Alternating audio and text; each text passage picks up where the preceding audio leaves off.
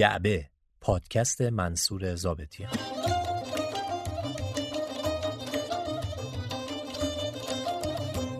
خانم ها آقایان سلام. این جعبه شماره 28 است که میشنوید. عنوان این جعبه آهو.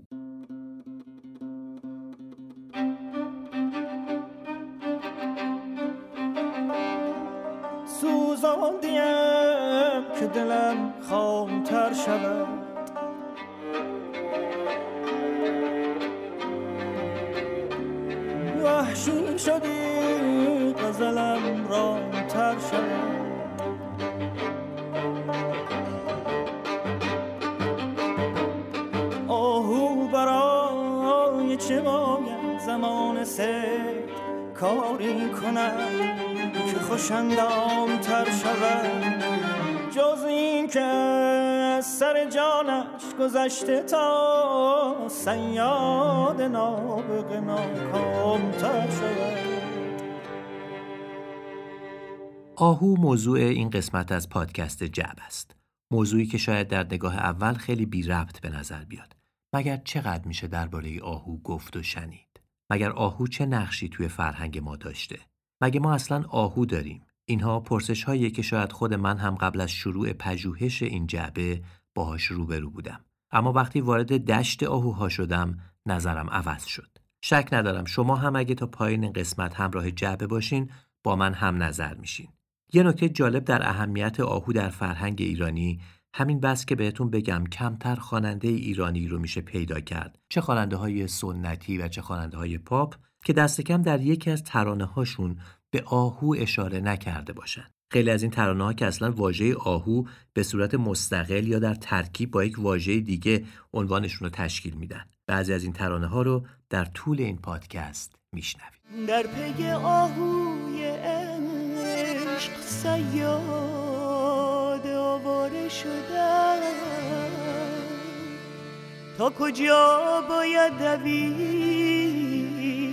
یارب بیچاره شدم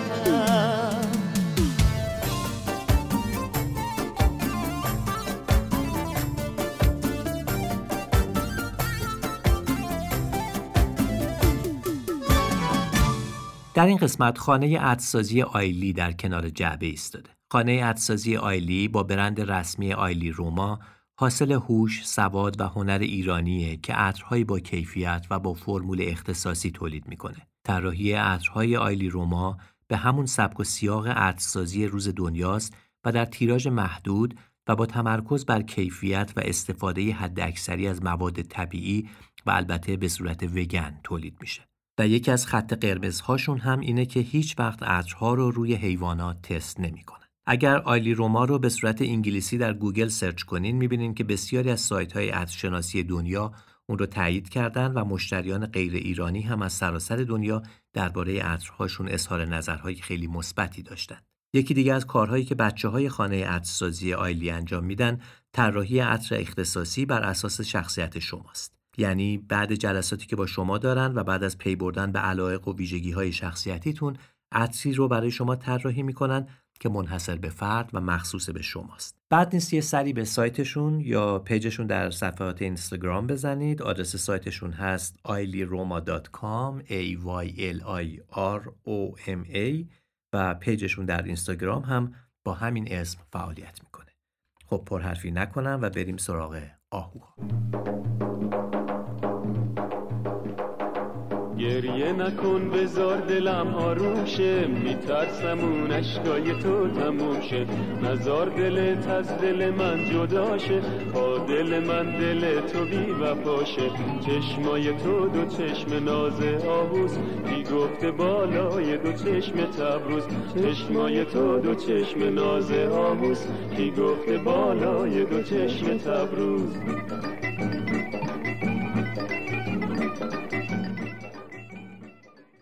نمی‌دونم اسم ابو حفص سغدی به گوشتون خورده یا نه. ابو حفص از شاعران قرنهای سوم و چهارم هجری بود که در سمرقند زندگی می‌کرد. شهری که امروز در کشور ازبکستانه و روزگاری جزو پررونقترین و فرهنگی ترین شهرهای ایران بزرگ بوده. بسیاری از اهل ادب ابو حفص رو سراینده نخستین شعر فارسی می‌دونن. البته این به این معنا نیست که ایرانی ها پیش از این شعر نمی گفتن. اشعاری از دوران پیش از حمله اعراب به ایران در دست هست که با اونچه که ما امروز از شعر فارسی می‌شناسیم شباهت زیادی نداره. پس از حمله اعراب و همهگیر شدن زبان عربی در ایران، شعر هم تحت تأثیر این هجوم قرار گرفت و شاعری اگر شعری هم می‌گفت نه تنها در اوزان عربی بلکه به زبان عربی هم بود. ابو حفص در واقع نخستین کسیه که چارچوب اوزان شعر عرب رو حفظ کرد ولی در اون چارچوب به زبان فارسی شعر گفت. مهمترین بیت به جامونده از ابو حفص که در واقع نخستین بیت سروده شده به فارسی هست اینه. آهوی کوهی در دشت چگونه بودا او ندارد یار بیار چگونه دودا پس مطمئنا میشه گفت که در شعر فارسی که بزرگترین گنجینه ما ایرانی هاست نخستین واژه واژه آهوه شعر فارسی رو یک آهو شروع می‌کنه که بیاره و شاعر نگران اینه که چطور می‌تونه بدون یار در دشت جست و خیز کنه. در هزارمین سال سرایش شعر ابو حبس سغدی دکتر شفیعی کتکنی استاد مسلم شعر و ادب که انشاءالله سایهشون بر سر فرهنگ این کشور مستدام باشه شعری رو سرودند با عنوان هزاره دوم آهوی کوهی که در اون از یک سو به شعر ابو حفص نظر داشتن. و از سوی دیگه شعرشون رو پیوند زدن با نشانه های فرهنگ و تاریخ ایران. شنیدن این شعر در اینجا خالی از لطف نیست. خیلی دوست داشتم این شعر رو خودم بخونم ولی صادقانش اینه که خوندن این شعر خیلی سخته و سواد زیادی می‌خواد. بنابراین خواهش کردم از آقای دکتر رشید کاکاوند که شعر هزاره دوم آهوی کوهی رو برای جعبه بخونن. تا کجا می برد این نقش به دیوار مرا تا بدانجا که فرو می ماند چشم از دیدن و لب نیز ز گفتار مرا. لاجورد افق صبح نشابور و هراست که در این کاشی کوچک متراکم شده است. می برد جانب فرغانه و فرخار مرا. گرد خاکستر حلاج و دعای مانی است. شعله آتش کرکوی و سرود زرتشت. پوریای ولی آن شاعر رزم و خارزم می نمایند در این آینه رخسار مرا. این چه حزنی است که در هم همه کاشی هاست؟ جامه سوگ سیاووش به تن پوشیده است. این تنینی که سرایند خموشی ها از عمق فراموشی ها و به گوش آید از این گونه به تکرار مرا. تا کجا می‌برد این نقشه به دیوار مرا؟ تا درودی به سمرقند چوقند و به رود سخن رودکی آن که سرود کس فرستاد به سر اندر ایار مرا. شاخ نیلوفر مرو است گه زادن مهر از دل شط روان شنها می کند جلوه از این گونه به دیدار مرا. سبزی سرو قد راشته کاشمر است از نهان سوی قرون می شود در نظر این لحظه پدیدار مرا. چشمان آهوی سرگشته کوهی است هنوز. که نگه می کند از آن سوی اثار مرا. بوته گندم رویده بر آن بام سفال باد آورده آن خرمن آتش زده است که به یاد آورد از فتنه تاتار مرا. نقش اسلیمی آن نماهای بلند واجر سیقلی سردر ایوان بزرگ می شود بر سر چون سائق آوار مرا. وان کتیبه که بر آن نام کس از سلسله ای نیست پیدا و خبر می دهد از سلسله کار مرا. کیمیاکاری و دستان کدامین دستان گسترانیده شکوهی به موازات ابد روی آن پنجره با زینت هاش. که گذر می دهد از روزن اسرار مرا. عجبا که از گذر کاشی این مزگت پیر هوس کوی مغان است دگربار مرا. گرچه بس ناژوی واژونه در آن حاشیهاش می نماید به نظر پیکر مزدک و آن باغ نگونسار مرا. در فضایی که مکان گم شده از وسعت آن می روم سوی قرونی که زمان برده زیاد. گویی از شهپر جبریل در آویختم یا که سیمرغ گرفته است به منقار مرا. تا کجا می برد این نقش به دیوار مرا؟ تا بدانجا که فرو می ماند چشم از دیدن و لب نیز. ز گفتار مرا.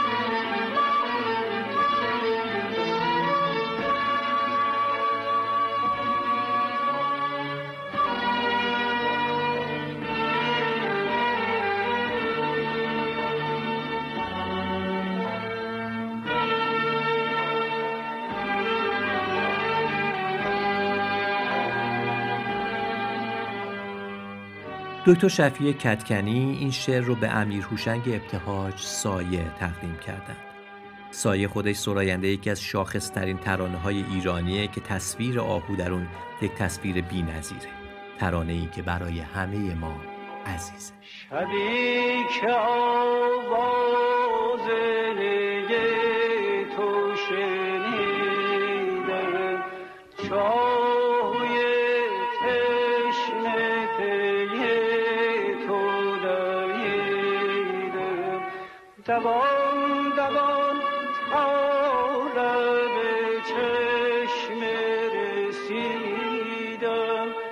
نشانه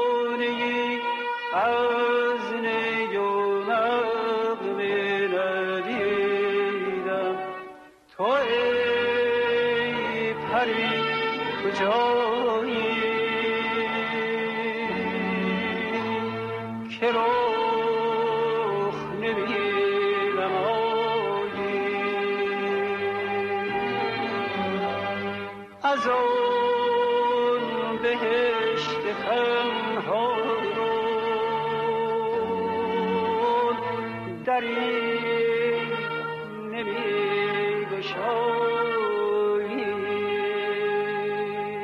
حضور آهو در ادبیات حضوری پررنگه که دوباره بهش برمیگردیم. اما بذارین بریم سراغ زیستشناسی و جانورشناسی و ببینیم این آهو که داریم صحبتش رو می‌کنیم اصلا چگونه موجودیه کجا زندگی می‌کنه چگونه هایی داره و باقی ماجرا. برای پیدا کردن جواب این پرسش ها رفتم سراغ پرهام دیباج جانورشناس. بشنوید. خیلی گناه هستن که ممکنه ما در طبیعت و در نقاط مختلف ببینیم و فکر بکنیم که اونها آهو هستن. امیدوارم توضیحاتی که میدم بتونه به صورت صوتی کمکی برای تمیز دادن آهو بکنه. وقتی از آهو صحبت می‌کنیم باید بدونیم که در ایران چهار گونه آهو داریم. یکی همون آهو یا جیران هست که بهش میگن غزالا سابگاتروزا که اسم علمیش هست یا آهوی گواتر که یه قده زیر گلوی نرها هست و نرها شاخ دارن. شاخ به صورت اس شکل. داریم در مورد یک حیوان کرم رنگی صحبت می‌کنیم که حدود 25 تا چهل کیلوگرم وزنشه و در دشت ها و تپه ماهورها حد اکثر زندگی می‌کنه و نمی‌تونه به کوه بره به خاطر ظرافت بسیار زیادی که بدنش و فرم حرکتش و پاهاش داره. زوج سوم بودنش یعنی سوم کاملا دو تیکه شده دو انگشت در واقع باقی مونده و بقیهش در تکامل به نوعی کم رنگ شده و حذف شده. آهو یا جیرانی که ازش صحبت می‌کنم که یکی از گناهمون هست خیلی به مناطقی که آبهای شیرین در چشمه ها هست و علوفه سبز رنگ و خیلی مناسبی وجود داره در دشت ها دیده میشه. هنوز در ایران مناطقی داریم که حدود 7000 رقص آهو درش هست در مناطق حفاظت شده و پارک های ملیمون و گله های 2300 رأسی آهو رو خوشبختانه میشه دید. اما خب نمیشه از این موضوع هم گذشت که شکار بیرویه و تخریب زیستگاه در یک قرن اخیر جمعیت آهوها رو کاهش داده.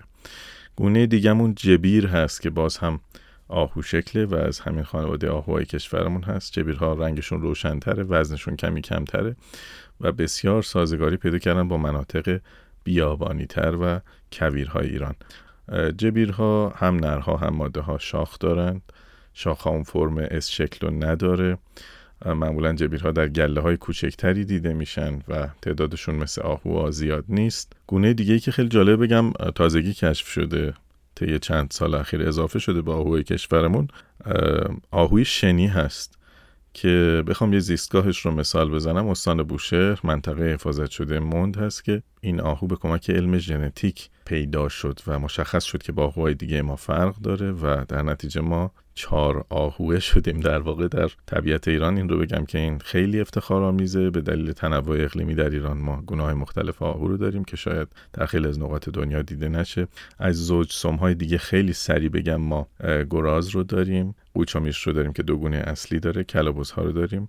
خانواده گوزن هامون هستن که شامل گوزن قرمز یا مرال در جنگل های هیرکانی و شمال کشور گوزن زرد ایرانی در جنگل های خوزستان و شوکاک کوچکترین گوزن ما هست گوزن مینیاتوریمون و باز مربوط میشه به جنگل های شمال کشورمون. خیلی سخته برای من که بخوام فقط در سه دقیقه گناهی رو که انقدر دوست دارم و به نظرم هر تیکه از وجودشون جذابه و کلی توضیح داره رو معرفی بکنم ولی امیدوارم موثر بوده باشه.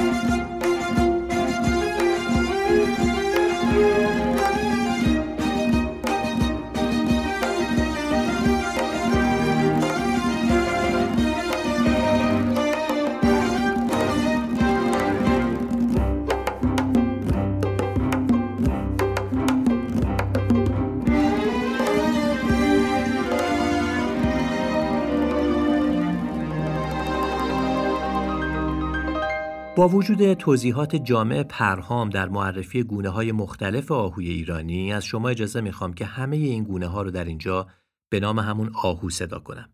کسانی که به شعر حافظ علاقه دارن می‌دونن که آهو یکی از واجه های مورد علاقه حافظه که بارها و بارها در غزلیاتش به کار رفته. شاید مرور بعضی از اونها در اینجا جالب باشه. مثلا در غزلی که با مطلع دیریست که دلدار پیامی نفرستاد ننوشت کلامی و سلامی نفرستاد در گلایه از دلدار میگه سوی من وحشی صفت عقل رمیده آهو روشی کبک خرامی نفرستاد.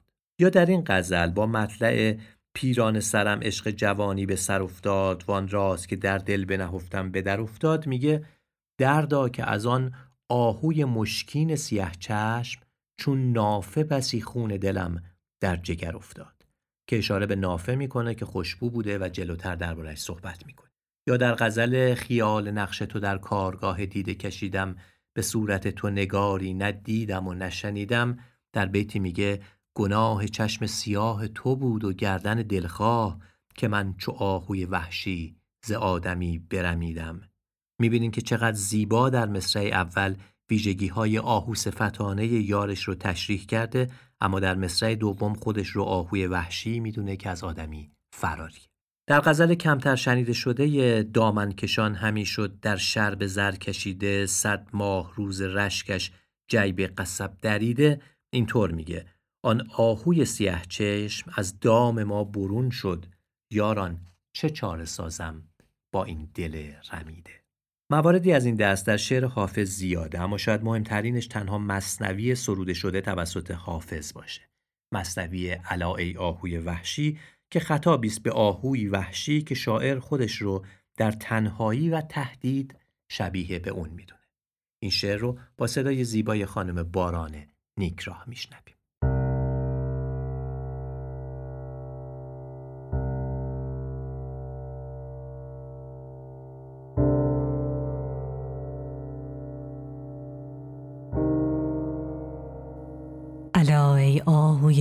وحشی کجایی؟ مرا با توست چندین آشنایی. دو تنها و دو سرگردان دو بیکس دد و دامت کمین از پیش و از پس. بیا تا حال یکدیگر بدانیم مراد هم به جویی مرتوانی که می بینم که این دشت مشوش چراگاهی ندارد خرم و خش. مگر خزر مبارک پی آید ز یمن همتش کاری گشاید؟ مگر وقت وفا پروردن آمد که فالم لا تزر نیفردن آمد؟ چنینم هست یاد از پیر دانا فراموشم نشد هرگز همانا. که روزی ره روی در سرزمینی به لطفش گفت رندی ره نشینی کی سالک چه در انبانه داری؟ بیا دامی به نهگردانه داری. جوابش داد گفتا دام دارم ولی سیمرغ می باید شکارم. بگفتا چون به دستاری نشانش که از ما بی نشان است آشیانش. چون سرو روان شد کاروانی چو شاخ سرو می کن دیده بانی. نکردان همدم دیرین مدارا مسلمانان مسلمانان خدا را. مگر خزر مبارک پی تواند که این تنها بدان تنها رساند. بیا و از نکهت این تیب امید. مشام جان معطر ساز جاوید. که این نافه چین جیب هور است نه آن آهو که از مردم نفور است. رفیقان قدر یکدیگر بدانید. چو معلوم است شرح از بر مخوانید. مقالات نصیحتگو همین است که سنگنداز هجران در کمین است.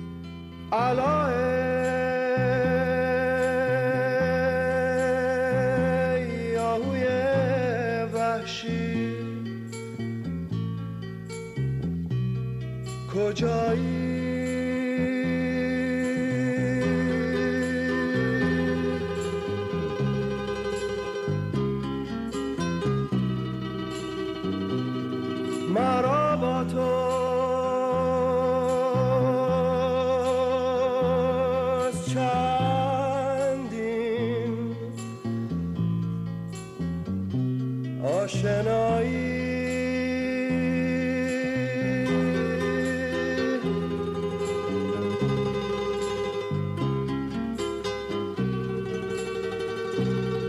دو تنها رو دو سرگردان دو بیکس. دد و دامت کمین از پیش و از پس. بیا تا حال یک دیگر بدانی. مراد هم بجویی مرتوانی. که می‌بینم که این دشت مشوش. چراگاهی ندارد خرم و خش.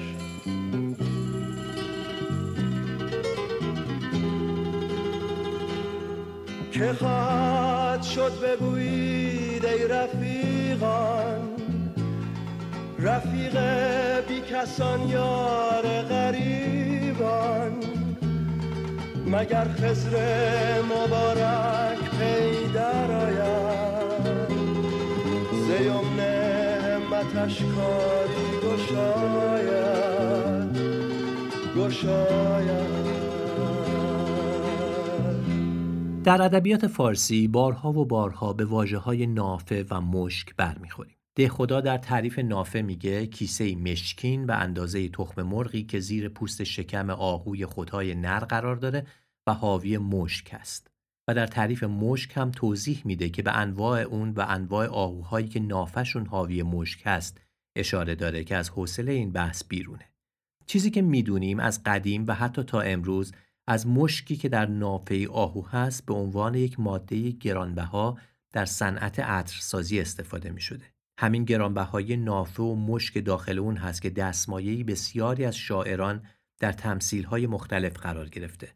چنانکه سعدی در ادعای ارزشمند بودن نوشته‌هاش میگه شنیده‌ای که مقالات سعدی از شیراز همی برند به عالم چو نافه ختنی حالا ما اینجا به سراغ علی حبیبی شناس رفتیم تا درباره این ماده و تاریخچه کاربردش در عدسازی از دیروز تا امروز بگیم. مشک یا به انگلیسی ماسک؟ یکی از افسانه ترین مواد عدسازی در دنیاست که از قده معطری که در انتهای بدن آهوی نر خوتن یعنی جایی بین جواز جنسی و ناف آهوی به دست بیاد این آهو بیشتر در تبت و نپال دیده شده و هیچگاه به صورت گله زندگی نمی‌کنن و حتی به سختی به صورت جفت مشاهده میشن. کاربرد این کیسه معطر برای آهو نه دفع دشمن که جذب جنس مخالفه و هرچند که به لحاظ تئوری امکان به دست آوردن این قده بدون کشتن حیوان مقدوره اما گیر انداختن این آهو به دلیل سرعت بالاش کار سختیه و شکارچیان قدیمی برای به دست آوردن این محصول گران قیمت معمولا اول با ترفندهای از جمله تله گذاری در مسیر آهو رو به دام مینداختن آهوی خوتن گوشهای بسیار تیزی داره و به هر گونه نویزی در محیط واکنش نشون میده. برای همین یکی دیگه از راهکارهای شکارچیان قدیمی نواختن فلوت برانگیختن حس کنجکاوی حیوان و نزدیک کردن اون به سمت منبع ملودی نواخته شده بود که در نهایت منجر به شکار حیوان شده. قطعه حاوی مشک یک کیسه پشمالی نسبتا گرده که دارای دانه های معطریه که به طور سنتی اون رو توی الکل خیس می‌کنن تا ازش تنتور مشک به دست بیاد دانه های خام داخل کیسه ابدا هنوز اون بوی مشکی که شما در ذهن دارید رو نداره. اما زمانی که تنتور نهایی آماده بشه بسیار بوی محرک و برانگیزاننده ای داره. مشک پراکندگی بوی بسیار بالایی هم داره به طوری که هرچه در جوار خودش باشه رو از بوی خودش آکنده می‌کنه. به عنوان مثال کمپانی هند شرقی حمل مشک در کنار محموله چای در کشتیار قدغن کرده بود. یا میگن از ملاتی که آمیخته به محلول مشک بوده در ساخت بنای داخلی برخی از مساجد در شرق استفاده شده. یا اینکه جوزفین بوناپارت همسر اول ناپلئون علیرغم اعتراضهای ناپلئون عاشق بوی مشک بوده به طوری که پس از مرگ جوزفین و بارها شستشوی لباساش تا دهه ها کماکان بوی مشک در اتاق و البسه اون وجود داشتیم قدمت استفاده از مشک تقریبا به اندازه تمدن بشریه. به طور سنتی از مشک در بسیار از عطر استفاده می شده اما با توجه به قیمت بسیار بالای مشک طبیعی و البته خطر انقراض گونه های آهوی مرتبط با این ماده معطر دانشمندان بسیار تلاش کردند که بوی مشک رو به کمک علم شیمی شبیه سازی کنند و به اصطلاح مشک مصنوعی بسازند. اولین تلاش موفق در این خصوص زمانی رخ داد که آلبرت پور در سال 1888 به طور اتفاقی به کشف اولین نمونه مشک مصنوعی نائل شد. اور در حال پژوهش بر روی مواد منفجر TNT بود که از روی خوش اقبالی به ترکیب معطری رسید که بعدا اسمش رو گذاشتن مشک نیترو یا نیترو ماسک در هنر ادسازی مشک به معنی کلی اون به دلیل داشتن مولکولهای سنگین به عنوان یک تثبیت کننده در عطر استفاده میشه که باعث افزایش موندگاری و عمق بخشیدن به عطر. امروزه اما از مشک طبیعی بسیار به ندرت در عطرسازی استفاده میشه هم به دلایل اخلاقی هم زیست محیطی و هم هزینه و از مشکهای مصنوعی و گیاهانی که بوی مشابهی شبیه مشک دارند در این خصوص کمک گرفته میشه.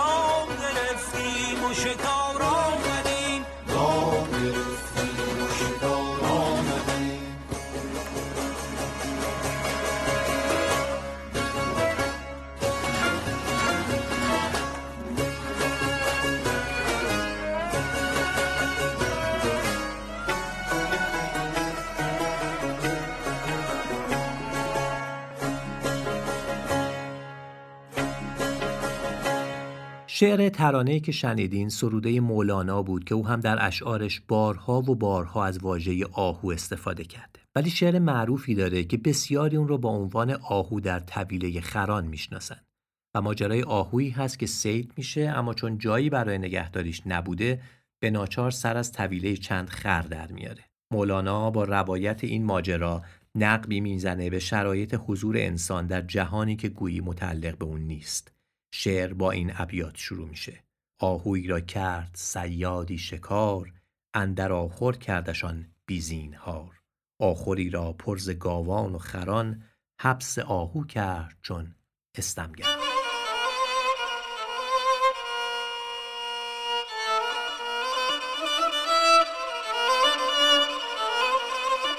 سالها پیش زنده یاد مهدی آذریزدی این شعر معروف مصنوی رو نویسی کرد و در جلد چهارم مجموعه قصه های خوب برای بچه های خوب به چاپ رسوند. روایت مهدی آذریزدی روایت دراماتیزه شده ایه که در عین انتقال مفهوم شعر مولوی اون رو برای بچه ها و البته بزرگترها دلنشین تر کرده. من در اینجا تصمیم گرفتم به جای نقل شعر مولانا که حتما کاملش رو در سایت جعبه دات می‌گذارم قصه بازنویسی شده آقای آذر یزدی رو نقل کنم. قصه ممکنه کمی طولانی باشه اما اونقدر شیرینه که حیف بود کوتاهش کنم. بشنوید.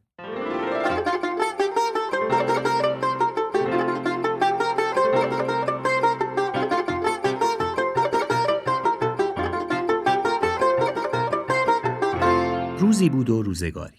یک روز یک شکارچی از صحرا یک آهو گرفت. شب که به خانه آمد دید هیچ چیز برای خوردن در خانه نیست. هرچه فکر کرد که آهو را بکشد و کباب کند دلش راضی نشد. آهو را برداشت آمد سر کوچه دید چند نفر ایستادند. سیاد گفت آهو را میفروشم. گفتن چند؟ گفت پنجاه سکه میارزه ولی چون من احتیاج دارم میدم ده سکه. وقتی مردم احتیاج سیاد را دیدن یکی گفت من دو سکه می‌خرم. یکی گفت سه سکه. یکی گفت چهار سکه.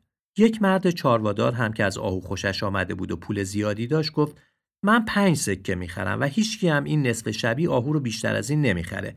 مگه یه آهوی لاغر چقدر گوشت داره؟ سیاد گفت آهو رو برای گوشتش نمی‌خرن. آهو آهوه گوسفند که نیست. چاروادار گفت خودت می‌دونی خلاصه از ما پنج سکه بیشتر نمی‌رسه. عاقبت آهو رو خرید و به خانهش برد و آن را در طویله خرها ول کرد. آهو وارد شد و دید عجب جای وحشتناکی است. چند تا خر آنجا هستند و چند تا آخر هست و در هر آخر هم قدری کاه هست و یک حوزچه آب پر از آشغال، بوی رطوبت و بوی سرگین و هوای خفه و طویله‌ای با در بسته. هنوز در فکر بود که چه باید بکند. خرها او را دیدند و نگاهی به یکدیگر کردند و پوزخندی زدند. یکی پرسید: تو دیگه کی هستی؟ آهو گفت: من هم یکی از آفریدگان خدا هستم. اسمم آهوه در صحرا زندگی می کردم یکی منو گرفت و آورد به ارباب شما فروخت. اونم منو آورد اینجا. خرها گفتند بسیار خوب هرچی هستی حالا بفرما تو اینجا هم خیلی جای خوبیه. ببین حوزچه پر از آب و آخورا پر از کاه و تا صبح هم هیچ کس کاری با اینجا نداره. تو هم مهمون ما هستی. بیا هر چی می‌خوای بخور و هر جا خواستی استراحت کن. ولی مواظب باش زیر دست و پا له نشی. آهو گفت متشکرم حالا که هستم ولی من این آب و کاهو نمی‌تونم بخورم. شما به کار خودتون مشغول باشین. منم این گوشه ها هستم. خرها مشغول خوراک بودند. از این آخر با آن آخر می‌رفتند. یکدیگر را رم می‌دادند و در طویله میدویدند و گرد و خاک می‌کردند. آهو هم میترسید و از این گوشه به آن گوشه میدوید و از زیر دست و پای آنها فرار می‌کرد و از ترس و ناراحتی و هوای پرگرد و غبار و بوی طویله داشت خفه می‌شد. خرها هم گاهی به او نگاه می‌کردند و به یکدیگر اشاره می‌کردند و میخندیدند و با هم می‌گفتند آهو رو باش جونور عجیبیه. پاش مثل نی قلیون باریکه. شاخشو ببین. چشماشو نگاه کن. هیچیش به خرا نمیمونه. یکی از خرها که نجیب تر بود گفت آخه اون از جنس ما نیست و اینجا غریبی می‌کنه چون بچه و کوچیکه. شاید از ما میترسه. ما نباید ناراحتش کنیم. هرچی باشه مهمون ماست. باید آروم باشیم و کاری نکنیم که بیشتر بترسه. همه این حرف را پذیرفتند و آرام شدند. آن وقت الاغ نجیب به آهو گفت بیا بچه جون بیا اینجا پهلوی خودم تو آخر خودم غذا بخور. ببین چه کاه خوبیه. زرد مثل زعفرون درشت مثل برگ درخت نرم مثل یونجه تر شیرین مثل پوست خربزه. هیچ نترس. کسی به تو کاری نداره. بیا شامتو بخور. آهو گفت از لطف شما ممنونم ولی من کاه نمی‌خورم. بچه هم نیستم. هیکل من کوچیکه. ولی من به سهم خودم بزرگسال و کاملم. اگه آهو نبودم در نظر شما یه پیرمرد حساب می شدم. همه با هم خندیدند. بعد یکی از خرها گفت خب بچه نیستی پیرمرد که هستی. پیرمرد بیا اینجا پهلوی خودم جو بخور. و همه خندیدن. آهو گفت من هیچی نمی‌خوام. کاهوجو برای شما خوبه که به اون عادت دارین. دندون من به کاهوجو کار نمی‌کنه. منو به حال خودم بذارین. یکی از خرها گفت آها فهمیدم. این پیرمرد دندون نداره. بیچاره پیرمرد خب پس تو در صحرا چی میخوردی؟ باد هوا میخوردی یا کسی برات آش رشته میپخت؟ آهو گفت خواهش می‌کنم سر به سر من نذارین. آخه شما نمی‌دونین. من اینجا دارم خفه میشم. جای من تو طویله خرا نیست. نمی‌خوام به شما توهین کنم. ولی خر خره. آهو هم آهوه. هر کسی رو یه جوری ساختن. من همیشه تو صحراهای سبز گشتم و علف سبز خوردم. ملاحظه می‌کنین که من تقصیری ندارم. یکی از خرها گفت خوبه خوبه. حالا بهش رو دادیم. ببین چه حرفای بزرگ بزرگی می‌زنه. اینجا داره خفه میشه. آهو گفت منم اصلا می‌خوام خفشم. منو به حال خودم بذارین. دلمو نسوزونین. آهو خیلی غمگین شده بود و نمی‌دانست چه کند. چشمهایش پر از اشک شده بود و با خود فکر می‌کرد ای کاش سیاد منو به چاه انداخته بود و به این طویل نفرستاده بود. برای من هر پیش آمدی بهتر از زندگی با این ناجنسای زبون نفهمه. خری که از همه نجیب تر بود وقتی اشک آهو را دید دلش به رحم آمد و رفت پیش آهو و گفت ببین عزیز من هیچ وقت گریه نکن. گریه هیچ دردی رو دوا نمی‌کنه. قصه خوردن و سر به زانوی غم گذاشتن هم فایده نداره. از قدیم گفتن به دنیا بخند تا دنیا بهت بخنده. ما رو می‌بینی که میخندیم و گریه نمی‌کنی. ما هم مثل تو دلمون از این زندگی خونه. ولی چاره چیه؟ آهو که می‌دید آنها حرف او را نمی‌فهمند بغض کرده بود و نمی‌توانست جوابی بدهد. در این وقت یکی از خرها از گوشه طویله فریاد زد. آها یه دونه علف سبزم من پیدا کردم. بچه ها هر کی علف سبز پیدا کرد کنار بذاره برای آهو. شما که می‌خواید ثواب کنید سبزاشو به آهو بدین. از گریه آهو دلم کباب شد. نذارین این بیچاره گریه کنه. خدا رو خوش نمیاد. آهو جواب داد. لازم نیست برای من دلسوزی کنی. من گدا نیستم که برای ثواب در راه خدا چیزی به من بدن. گدا خودتونین. شما نمی‌تونین منو بشناسین. برای اینکه من آهو هم شما الاغین خرها سر برگرداندن و گفتن دیگه چی؟ عجب جونور احمقی هستی. ما داریم به تو خوبی می‌کنیم و تو اینطور به ما متلک میگی؟ یکی از خرها گفت شیطونه میگه برم یه لگد بزنم تو سرش. یکی دیگه گفت علف سبز می‌خواد و منت هیچ کس هم قبول نداره. یکی گفت الان به حسابش می‌رسم. آمد جلو و یک لگد به پای آهو زد. یکی دیگر هم آمد و بازوی او را گاز گرفت و آهو از ترس و درد بیهوش شد و افتاد. الاغ نجیب گفت بد کاری کردین اون تقصیری نداشت. تو دنیا هزار جور حیوونه. اینم یه جورش بود. خیلی هستن که زندگی و فکرشون با ما فرق داره. نباید که همه مثل ما باشن. دیگر صبح شده بود. مرد چاربادار آمد به طویله تا خرها را برای کار ببرد.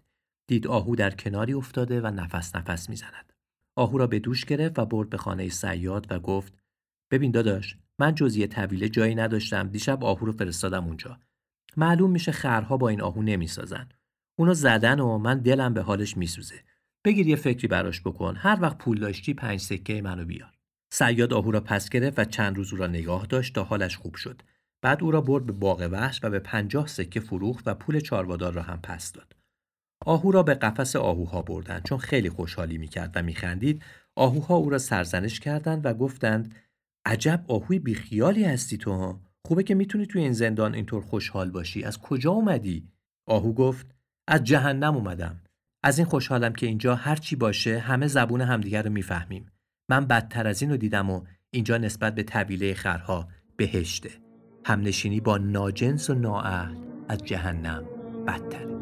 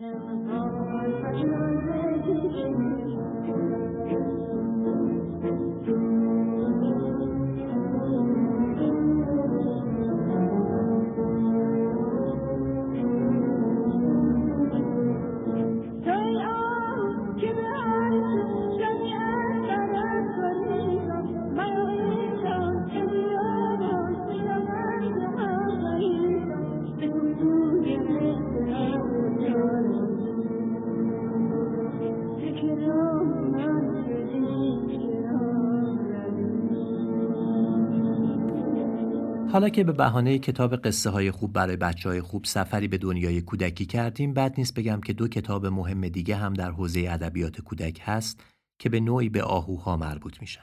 اول کتاب آهو و پرندگانه کتابی نوشته نیما یوشیچ که اولین بار در سال 1349 به چاپ رسید و داستان آهویه که همراه حیوانات دیگه کنار آبگیری به خوشی و خرمی زندگی می‌کنه.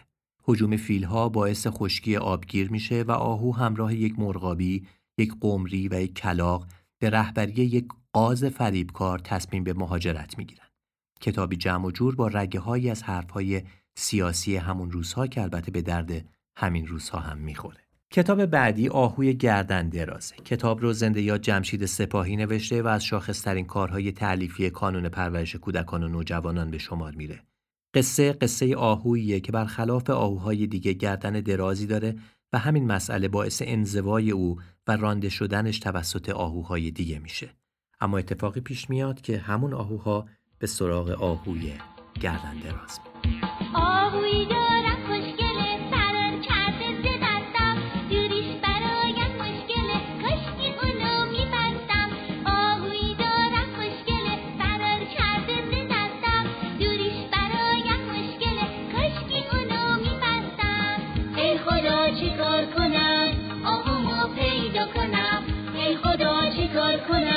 آهوی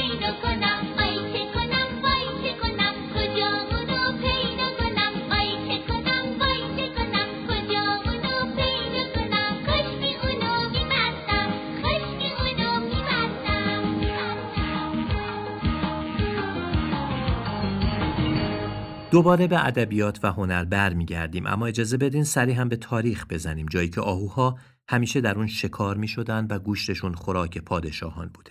اصلا انگار چون پادشاهان با تجملات و زیبایی اونس داشتن حیوانی هم که شکار می‌کردن باید زیباترین حیوانات می بوده. اشاره به شکار و به ویژه شکار آهو در کتابهای تاریخی ما زیاده از جمله در تاریخ بیهقی و یکی از روایت ها ماجرای بچه آهویی که توسط سبکتگین پدر محمود غزنوی سید میشه و مادر آهو به دنبال بچهش روان میشه و ناله می‌کنه تا جایی که دل سبکتگین نرم میشه و اون را آزاد می‌کنه. در اینجا جلوتر بیایم و بخش از روایت شاهزاده ملک قاسم میرزا چهارمین پسر فتحعلی شاه رو بشنویم. از سفر روزانه ناصرالدین شاه به کن و سلوغون برای شکار آهو در سال 1228 هجری شمسی. این بخش رو سعید خورسندی گوینده و صدا پیشه با صدای زیباش برای جعبه خونده.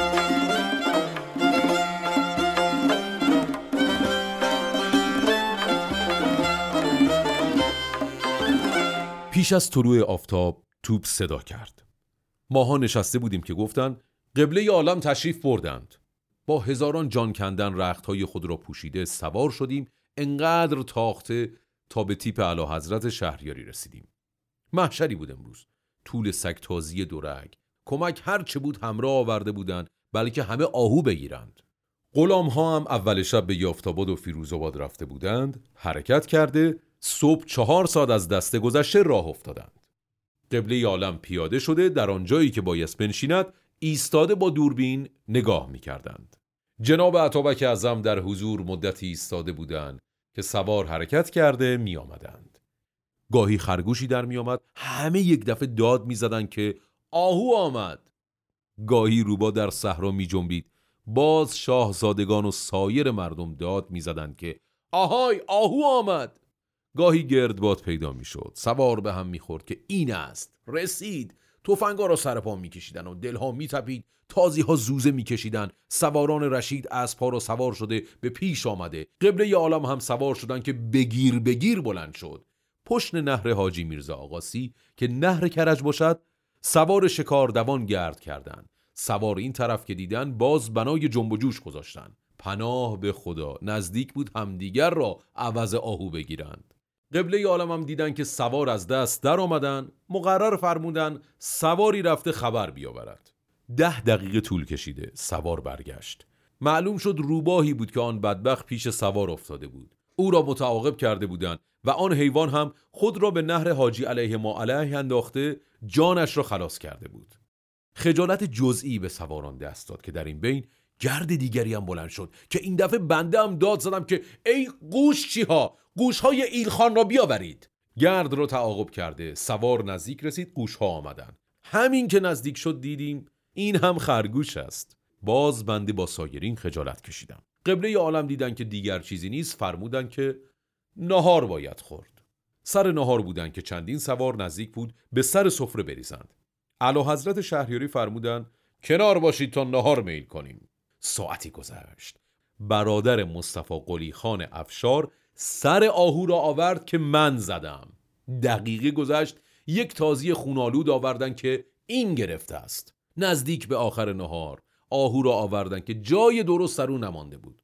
غلام و عمل این آهوی تکه تکه را با سلام و صلوات آوردند در کنار ایستادند تا اینکه نهار تمام شده به حضور طلبیدند.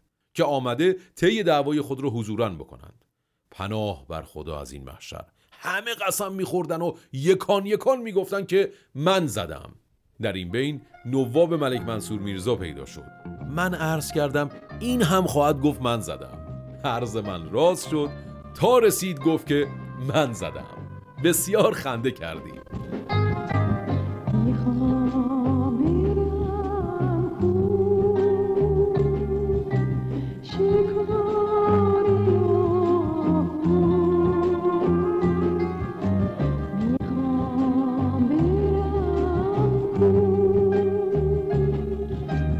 Chico.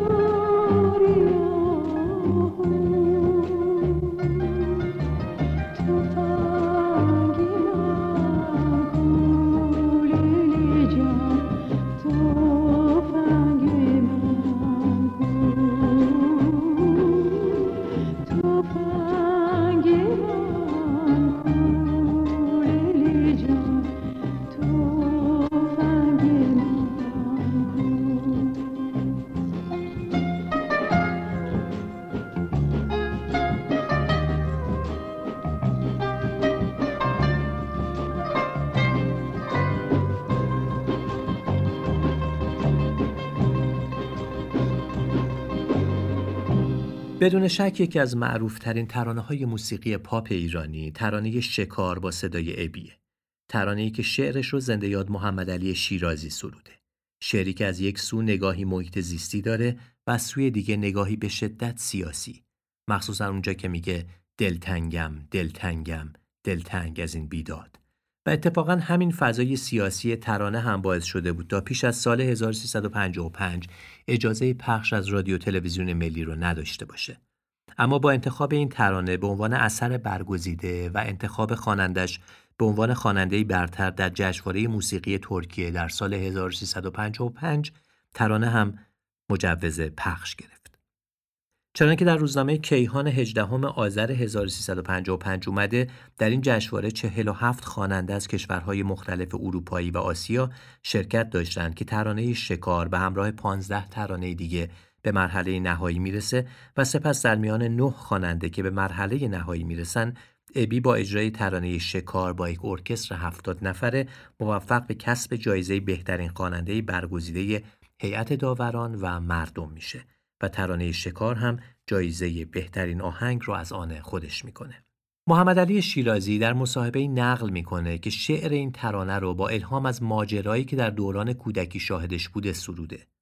ماجرا همین بوده که یکی از شکارچیانی که برای پدرش کار می‌کرده روزی لاشه آهویی را که شکار کرده بوده برای پخت کباب میاره. آهو وقتی که شکار می‌شده در حال زایمان بوده. این تصویر چنان در ذهن کودکانه شاعر میمونه که بعدتر در سالهای جوانی تبدیل به ترانه میشه که دربارهش صحبت وقتی رسید آهو هنوز نفس داشت داشت هنوزم بره هاشو میلیسید وقتی رسید قلبی هنوز تپش داشت اما اونم چشمه ای بود که خشکید. وقتی رسید آهو هنوز نفس داشت داشت هنوزم بره هاشو میلیسی دل تنگم دل تنگم دل تنگ از این بیداد دل تنگم دل تنگم دل تنگ از این سیاد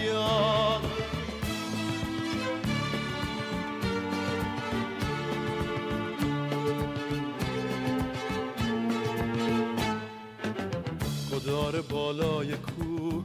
پناه جون قوچه تفنگ تو میقره. که زندگی چه پوچه. دار بالای کو. پناه جون قوچه تفنگ تو میقره. که زندگی چه پوچه. دل تنگم دل تنگم دل تنگ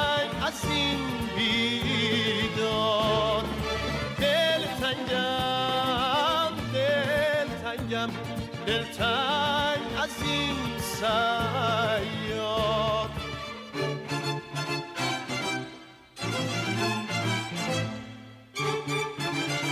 کمتر ایرانی رو میشه پیدا کرد. حالا با هر درجه از اعتقادات مذهبی که عبارت زامن آهو به گوشش آشنا نباشه.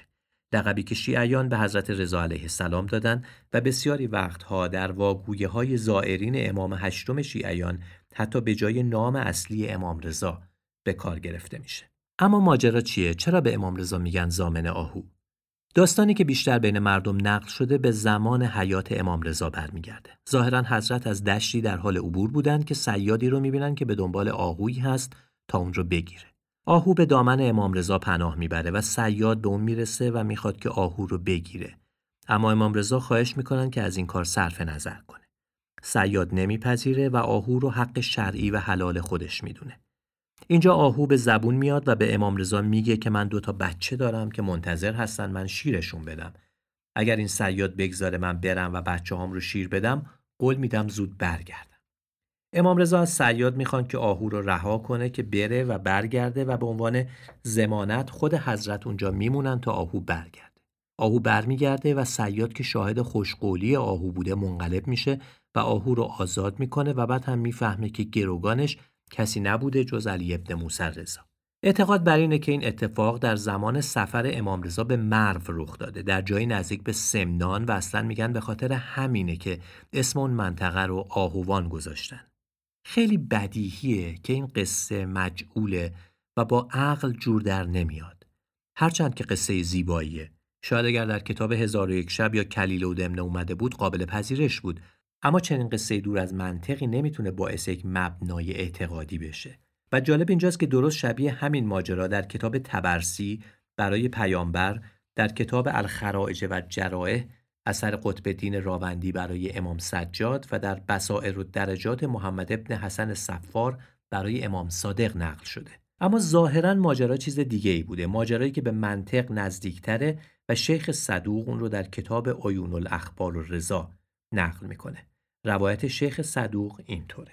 ابوالفضل محمد ابن احمد ابن اسماعیل سلیتی گفت از حاکم رازی دوست ابی جعفر عتبی شنیدم که می‌گفت مرا ابو جعفر به عنوان پیک پیش ابو منصور ابن عبدالرزاق فرستاد. روز پنجشنبه برای زیارت امام رضا علیه السلام از او اجازه خواستم. او در پاسخ به من گفت آنچه درباره این مشهد برای من اتفاق افتاده برای شما نقل می کنم. در روزگار جوانی نظر خوشی به طرفداران این مشهد نداشتم و در راه به قارت زائران می پرداختم. لباسها، خرجی، نامه ها و حواله هایشان را به زور از آنان می ستاندم.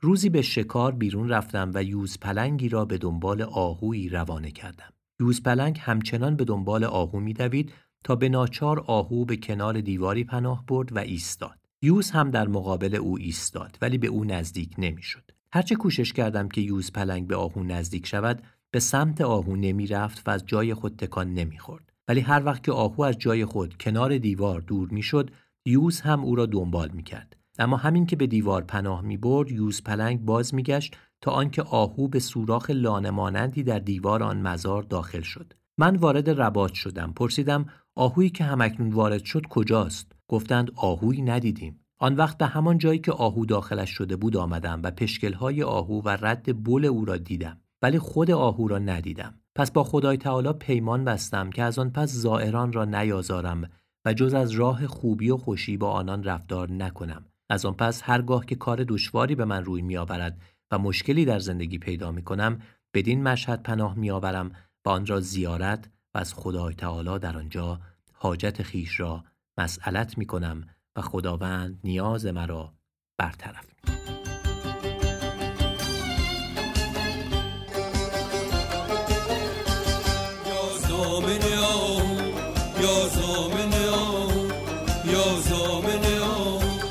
ای گنبد طلا من توی شهر تو غریبم. من عاشق دل داده بی صبر و شکیبم. ای گنبد طلا من توی شهر تو غریبم من عاشق دل داده بی صبر و شکیبم حالا نظرم ادا کن بیا دردم دوا کن اومدم به پابوست نگاه به زیر پا کن حالا نظرم ادا کن بیا دردم دوا کن اومدم به پابوست نگاه به زیر پا زیر نور چل چراغت پای عطر عود داغت تا مراد از تو نگیرم شب و روز میام سراغت من دوستش دارم زامن آهو پناه آخرم زامن آهو. حالا نظرم ادا کن بیا دردم دوا کن. اومدم به پابوست نگاه به زیر پا کن. من دوستش دارم زامن آهو پناه آخرم زامن آهو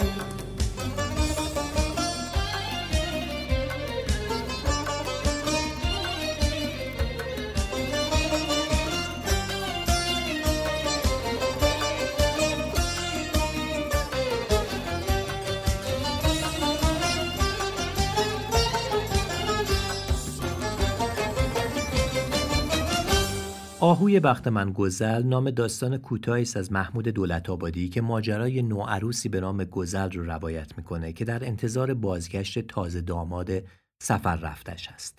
او آهویی در بند که بره هایی داره رو پیدا می‌کنه و نام خودش رو روی آهو می‌گذاره و اون رو رها می‌کنه. گزل رها شده گویی بخت سرگردان خود گزل هست که تا پایان ماجرا و در یک قصه سی صفحه‌ای خواننده رو همراه خودش می‌کنه. کمی از این قصه رو با صدای محمود دولت آبادی بشنویم.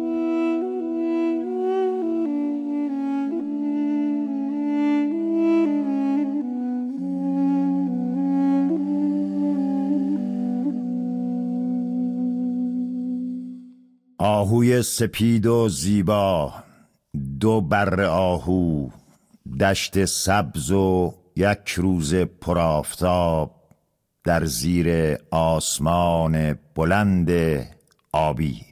آهو با برهایش در دشت فراخ و سبز خوش میخرامید و خوش میچرید.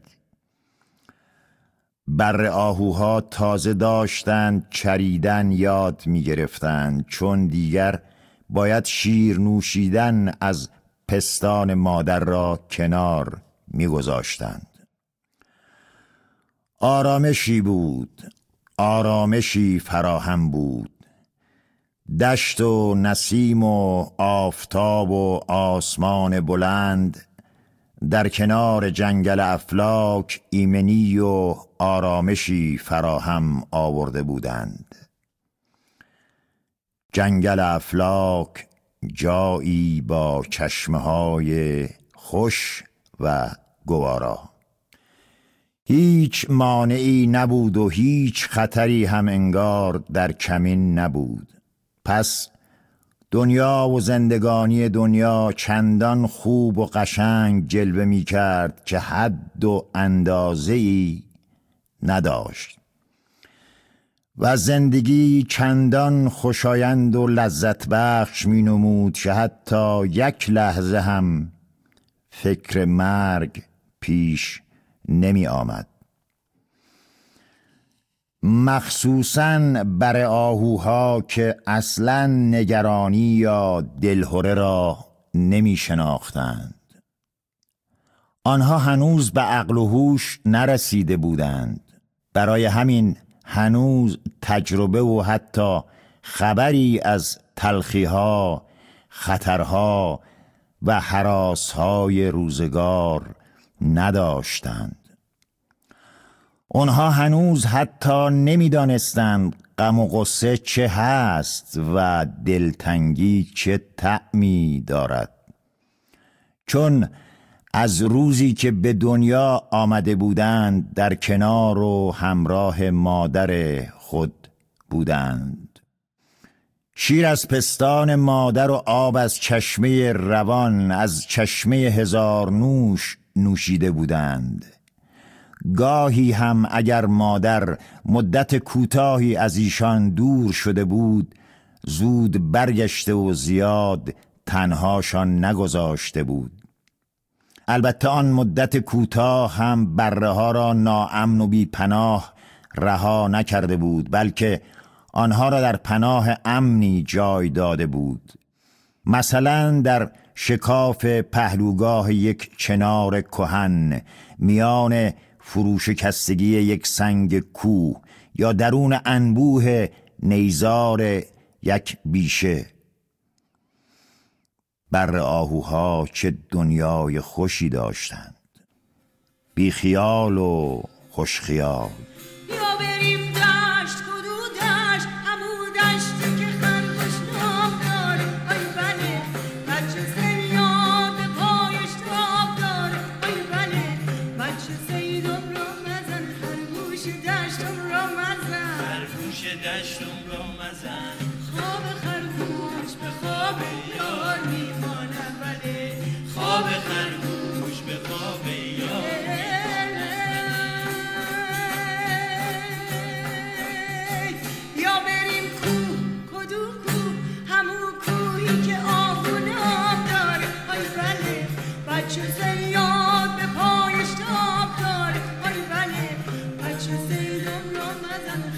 خرگوش دشتم را مزن آهوی کوهم را مزن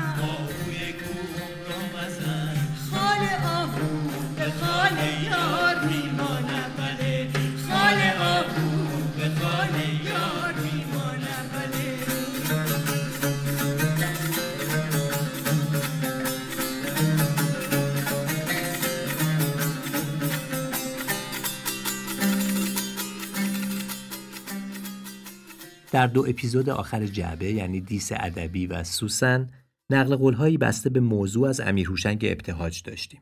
اما فکر نمی کردم که در جریان پژوهش درباره آهو هم باز پای ابتهاج وسط کشیده بشه. البته در ابتدای پادکست یادی از ترانه تو ای پری کجایی سروده ابتهاج هم کردیم. ترانه‌ای که با بیت شبی که آواینه تو شنیدم چو آهوی تشنه پی تو دویدم شروع میشه. و اشاره داره به روشی که روش سیادان در قدیم بوده برای شکار آهو. اونها گوشه مینشستن و نی می‌زدن و آهو برای شنیدن این آوای جادویی به سمت اونها می اومده و در دام میافتاده. اما نقل قولی که در اینجا می‌خوام از ابتهاج بیارم درباره شعر ترانه‌ای به نام ستاره و آهوه که خود ابتهاج درباره این ترانه میگه یه کار دیگه هم بود که حیب شد به سامان نرسید. آقای همایون خرم یه آهنگی ساخته که هنوز اجرا نشده. از چل سال پیش مونده همینطور.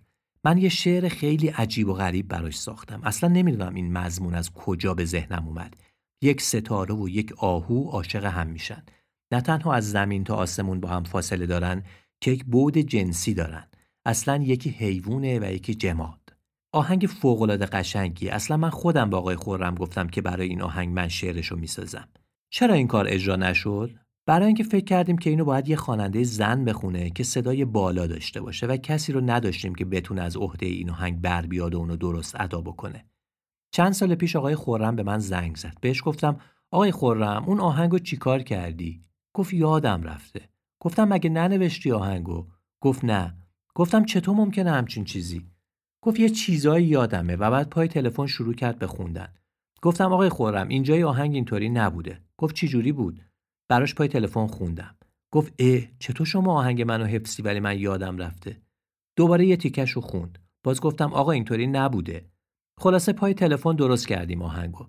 چند وقت قبل خورم رو خونه فرهاد فخرالدینی دیدم. گفتم آهنگ چی شد؟ گفت مونده و کسی رو پیدا نمی‌کنم بخونه. من بهش گوگوش رو پیشنهاد کردم. خورمم پسندید. خیلی آهنگ قشنگیه. شعرش هم خوب حالت آهنگو بیان می‌کنه. خدا رحمت کنه هم هوشنگ ابتهاج و هم همایون خورم رو. و ترانه هم آخر سر به خانم گوگوش نرسید. ترانه رو چند وقت پیش سهیلا گلستانی خوند و منتشر کرد. ستاره دیشب چه قصه می‌گفت که چشم آهو دمی نمیخفت.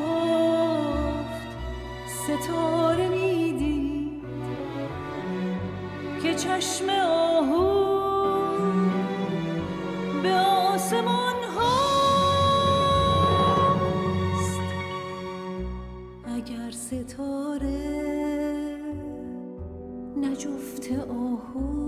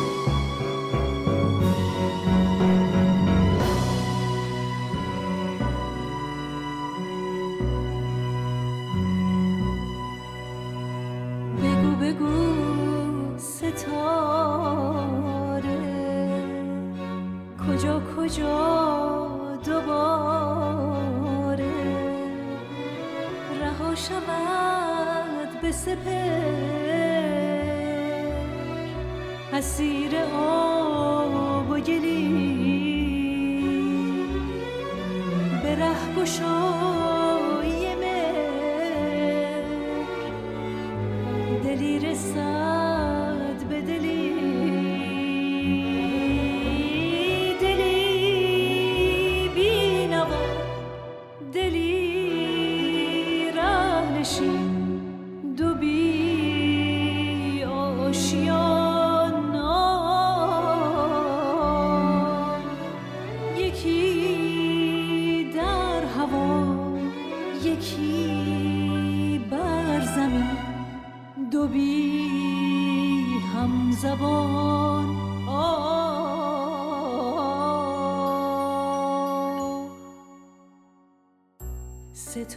دیشب چه قصه می گفت که چشم آهو دمی نمی خفت ستاره می دید که چشم آهو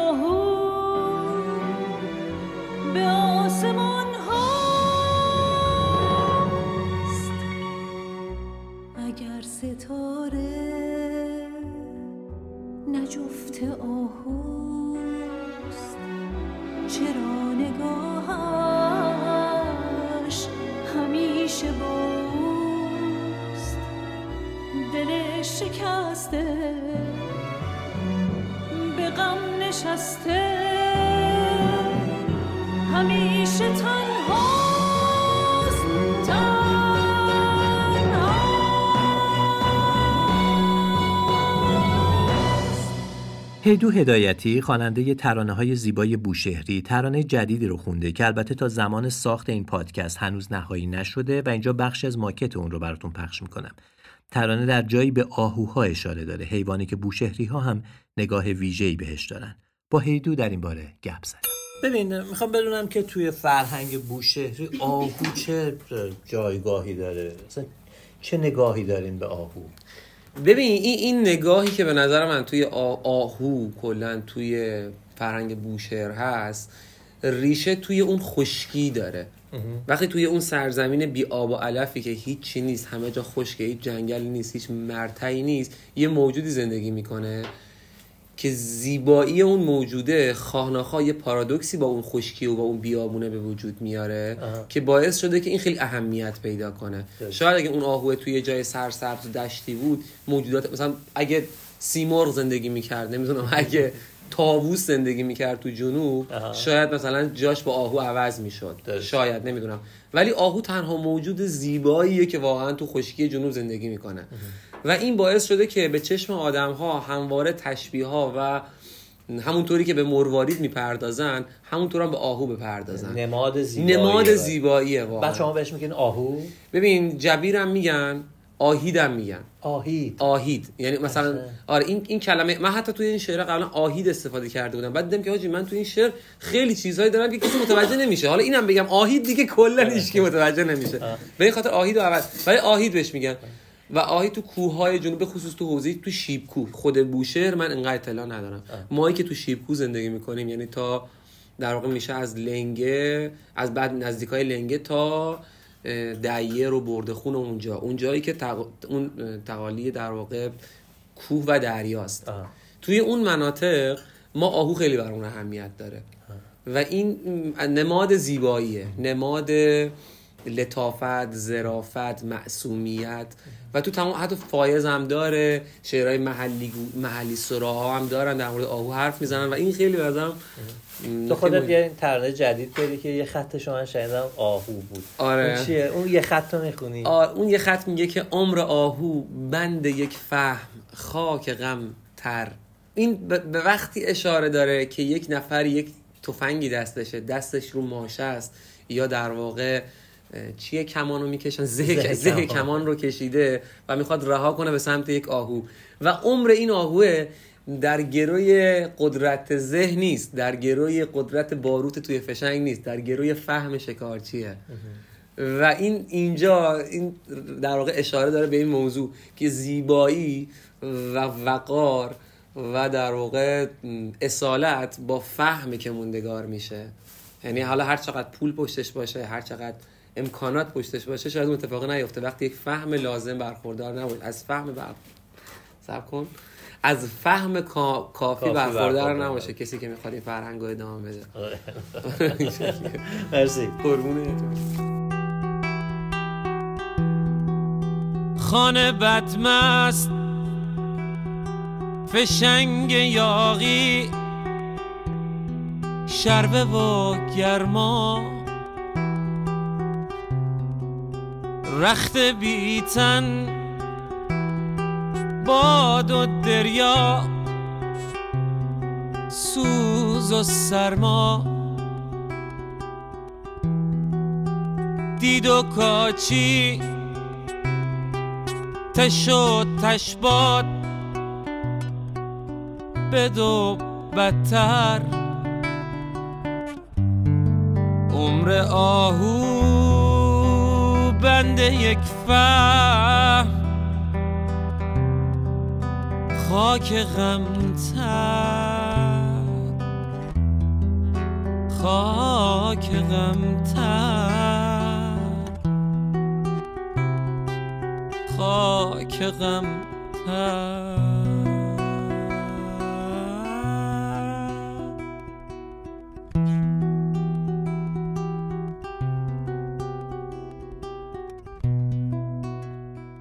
پیش روی من یک فهرست طولانی از شعرهایی که به نوعی به آهو مربوط میشه و دوست داشتم در این پادکست خونده بشه اما فکر کنم دیگه از لحاظ زمانی طولانی بشه. همچنین دوست داشتم درباره یک کتاب شوهر آهو خانم نوشته علی محمد افغانی و برداشت سینمایی اون حرف بزنم که باز هم به خاطر محدودیت زمانی پادکست ازش صرف نظر می‌کنم.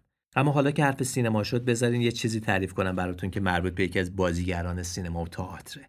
مربوط به بازیگر قدیمی سینما خانم آهو خردمند. حتما علاقمندان تئاتر و سینما و تلویزیون خانم خردمند رو در فیلم ها و سریال ها و نمایش ها به خاطر میارن. بانوی آروم که البته این روزها دیگه در کانادا زندگی می‌کنن.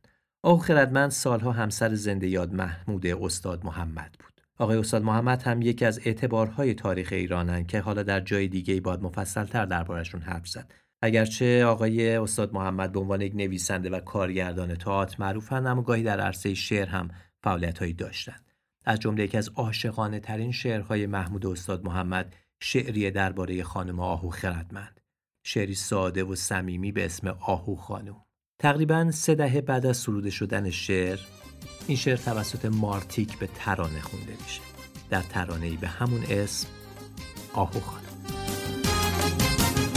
خانم بالا بلند. ماه پیشونی سر به سمن. ابرو داره خنجر تیز. برق نگاش مثل کمند چشم سیاش یه کوه نور. گردن اون تنگ بلور بلور صاف بارفتن روشنتر از دشت و دمن. آهوی پر کرشمه. اومد به پای چشمه. ناز و نیاز لبهاش. لبهای خشک و تشنه. قلبم و برد با یک نفس. اسیر شدم تو این قفس. دامن یار شکن شکن. دیوار دل آه بشکن دیوار دل آه بشکن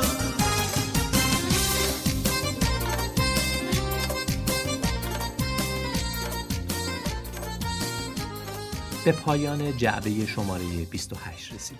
آهو. امیدوارم لذت برده باشید امیدوارم این پژوهش که واقعا چند ماه طول کشید و الان در اختیار شماست براتون جذاب بوده باشه. فرهنگ و هنر و ادبیات ما پر از سوژه هاییه که میشه رفت سراغشون و اهمیتشون رو مورد بازنگری قرار داد. شما هم اگر پیشنهادی داشتین ما رو در جریان بگذارید. کامنت های شما در Castbox جایی که به نظرم بهترین جا برای شنیدن این پادکسته می‌تونه به من کمک کنه که بدونم شما چه سوژه هایی رو دوست دارین. لطفا اگر به Castbox رفتین حتما افتخار بدین و روی کلمه subscribe هم بزنین که عضو مجموعه جعبه بشید. اگر هم که ما رو از طریق یوتیوب می‌بینید حتما در اونجا هم عضو بشین و بگذارید که این خانواده بزرگتر بشه. و این نکته هم اضافه بکنم که در نسخه یوتیوبی ما موسیقی ها به خاطر مسئله کپی رایت کامل پخش نمیشه و موسیقی های کامل رو می‌تونید توی Castbox یا در کانال تلگرام ما دنبال بکنید. باید از دوستان و همکارانم در این اپیزود تشکر کنم. خانم ها آقایان زهرا قائدی میلاد حجتی فرشید سادات شریفی رامین وطنیا و سینا افشار و همچنین سپاسگزاری می‌کنم از همکاری خانم باران نیکرا و آقایان دکتر رشید کاکاوند مسعود فروتن سعید خورسندی و هیدو هدایتی. همونطور که در ابتدای این قسمتم گفتم در این جعبه خانه عدسازی آیلی در کنار جعبه بوده. یک مجموعه کاملا ایرانی که اهدافی جهانی داره و روز به روز داره در عرصه عطرسازی در ایران و جهان پیشرفت می‌کنه. آیلی عطرهای کاملا ارگانیک می‌سازه و یکی از تخصصهاش طراحی عطر اختصاصی بر اساس شخصیت سفارش دهنده است. از خانه عطرسازی آیلی سپاسگزاری می‌کنم. و اجازه بدین در پایان همون خواهش همیشگی رو تکرار کنم. ما رو بشنوید و به دوستانتون معرفی کنین و اجازه بدین در این بی صدایی فرهنگی ما بخشی از صدای فرهنگ این سرزمین باشیم. من منصور زابتیان هستم و این جعبه شماره 28 بود که شنیدید. تا شنیداری دیگر خدا نگهدار. لبت خنده با رفتگیگاه رو لاله گوش داری یه دست عشقت نبینم به روی مشگو دردت به جونم خدا فدات کنم جون. خونمت با بیقراری تا چاهوی فراری. سر به همون می‌گذاری.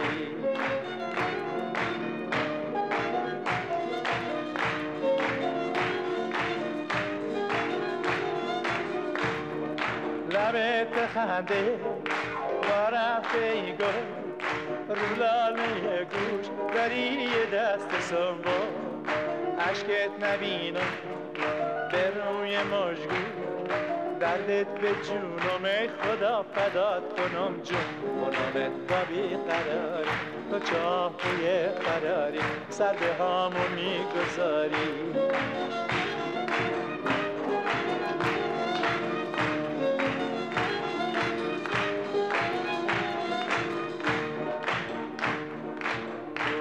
دونه عشق سال بار روی دامونم ریخ دامونم دریاچه بی سامونم سراچه بی دل موتم با چه دیوان چه کنم چه چار جویم. فکر درد خود بگویم. همچو کنجاه به مویم